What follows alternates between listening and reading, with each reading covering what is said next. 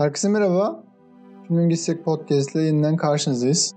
Bu bölümde biraz daha rotamızı gündeme çevireceğiz. Bugün biraz bunu konuşmak lazım diyeceğiz. Bu programda biliyorsunuz gündemde olan, aktif olan, e, güncelde olan konuları konuşuyoruz. E, bunun için biraz bu programda bugün politik olacağız. Biraz daha politik konularıyla almaya çalışacağız. E, çünkü biliyorsunuz Rusya Ukrayna'yı işgal etti e, ve bu savaş neticesinde Batı e, Rusya yaptırımlarını ardı ardı sıraladı. Ancak bu yaptırımlar yavaş yavaş iyiden iyi ırkçılığa dönmeye başladı.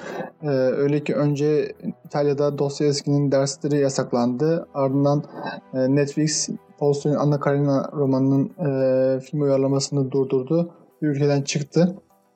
E, ve son olarak da IMDb Top 250 listesinden e, Tarkovski'nin filmlerini çıkardı. Açıkçası bu haberleri duydukça e, insanlar sinema severler, sanat severler deliye döndü. E, ben de dahil. Deliye dönmemiş olanlar da sanırım bu Rusya'ya karşı yapılan, Ruslara karşı yapılan ırkçılığın farkında değiller veya bu ırkçılık onların işine geliyor. Yani e, şu noktada tabii ki herkes savaşa karşı, herkes insanların ölümüne karşı ama yani Tarkovski'yi top 150 listesinden çıkarmak nedir? Veya Dostoyevski'yi e, dersini yasaklamak nedir? E, Tolstoy'un filmini uyarlamaktan vazgeçip ülkeden çıkmak. Ülkeden çıkmayı anlarım. Tabii ki o ülkeye dair faaliyet yapmak istemeyebilirsin ki bence bu da sorumlu. O halkın bir suçu yok. E, suçlu olan politikacılar, suçlu olan savaşı başlatan insanlar. Ama bu noktada ölmüş gitmiş insanları veya sanata mal olmuş, dünyaya mal olmuş, sanatı dünyaya mal olmuş insanların niye bu kadar hedef tahtasına konuluyor? Bu anlamakta güçlük çekiyorum ve insanlar, e, birçok insanlar anlamakta güçlük çekiyor. Popülizmin, saçmalığın açıkçası sonu yok sanırım. E, bunun en garip taraflarından biri de e, zamanında liberal takılıp işte bunun yanlış olduğunu söyleyenler en azından Türkiye'de e, Türkiye hükümetinin veya Türk halkının bunları yanlış olduğunu söylerken faşist ilan edilmesi işte veya garip ithamlarda bulunurken e, o liberal takılan insanların Ruslara karşı yapılan bu tavırdan dolayı sessiz kalmaları açıkçası bayağı düşündürücü bir tavır. E, bu konuda biraz daha düşünmek lazım. E, çifte standartlı, liberallerin çifte standartlarını tekrar konuşmak lazım. Yaptırımların akıl kârı olmadığını söylemiştik zaten. Ee, yani Rusya dair her şey yasaklandı. İşte bankaları kapatıldı. Enerji şirketinden sağlık sektörüne kadar birçok şirket e, ülkeden çekildi. Merkez Bankası uyarılıyor. E, birçok sanat yapıtı durduruluyor. E, Apple'lar, Netflix'ler, işte HBO Max'ler, Amazon'lar tamamen ülkeyi terk etti. Rusya'yı ilerleyen günlerde zor günler bekliyor ama e, burada şu konuya dikkat dikkat çekmek istiyorum ben. Batı'nın iki yüzlülüğü, Batı'nın e, güvenilmez oluşunu bu savaş sonrası tekrar gördük. E, şöyle bir söylem var. Buna çok konuşmak gerekir mi, gerekmez mi? Buna çok emin değilim. E, işte Amerika'da Irak, Yemen'i, işte Suriye bombaladı. O zaman ses çıkarmıyordunuz. İşte ee, şimdi Ukrayna saldırı altında herkes bütün dünya kenetlenmiş falan. Yani Orta Doğu'nun savaşmasıyla, Orta Doğu'nun kan gönü dönmesiyle o coğrafya sürekli kan halini, o coğrafya sürekli kan gövdeye götürüyor.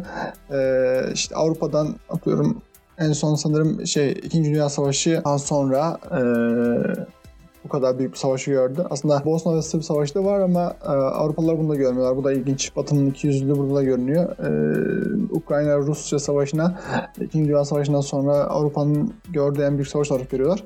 Aslında bu arada bir Bosna Sırp Savaşı vardı. Ee, Batı bunu da görmüyor.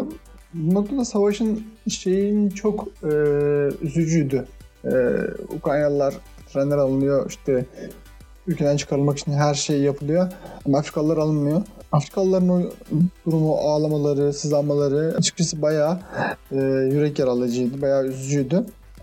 E, burada Batı'nın beyaz üstünlükçülüğü, beyazların muteberliğini hala, e, beyaz üstünlükçü tavırlarını hala kaybetmediklerini görebiliyoruz. Ee, Yunanistan'ın da bir açıklaması olmuştu biliyorsunuz. Ee, Dışişleri Bakanı e, Ukraynalıların eğitimli, medeni e, oldukları gerekçesiyle onların mülteci olarak kabul edeceklerini söylemişlerdi. E, aynı Yunanistan, Türkiye'den, e, Yunanistan'ın üzerinden Avrupa'ya kaçmak isteyen göçmenlerin e, botlarını batırmıştı. Hatta onların kıyafetlerini soyup e, kış günü, o kış soğuklarında çırılçıplak soyup ölmelerine neden olmuştu. E, Batı'nın buradaki iki yüzlüğünü tekrar görmüş oluyoruz. Yani kendilerine olunca veya beyaz olup kendilerinden, kendi içlerinden olunca kenetlenip birbirlerine yardım ederken e, kendi coğrafyalarının olmayan, kendilerinin olmayan insanları ne çeşit bir e, demokrasi, ne çeşit bir insanlar, ne çeşit bir humanizme mahkum ettiğini burada net bir şekilde görebiliyoruz.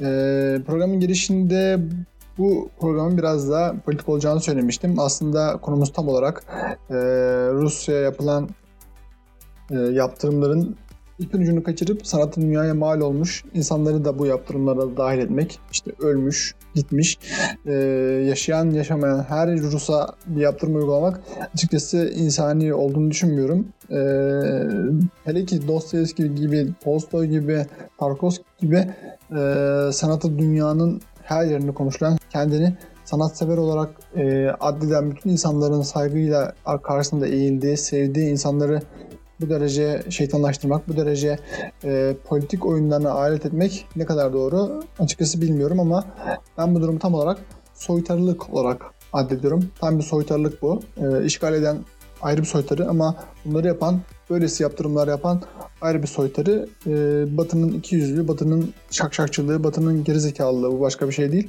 E, Dostoyevski'yi, Tarkovski'yi, Tolstoy'u saklamak sizin haddinize haddinizi bilin diyoruz ve bu programı bu şekilde kapatıyoruz. Bunu konuşmak lazım da bu bölümde e, Rusya'nın Ukrayna işgali sonrası Batı'nın Rusya üzerinde yaptığı yaptırımlar ve bu yaptırımlarla gelen e, dünyaya mal olmuş sanatçılara yap, yapılan deli saçması yaptırımları konuştuk. Başka bir programda görüşmek dileğiyle. Hoşçakalın.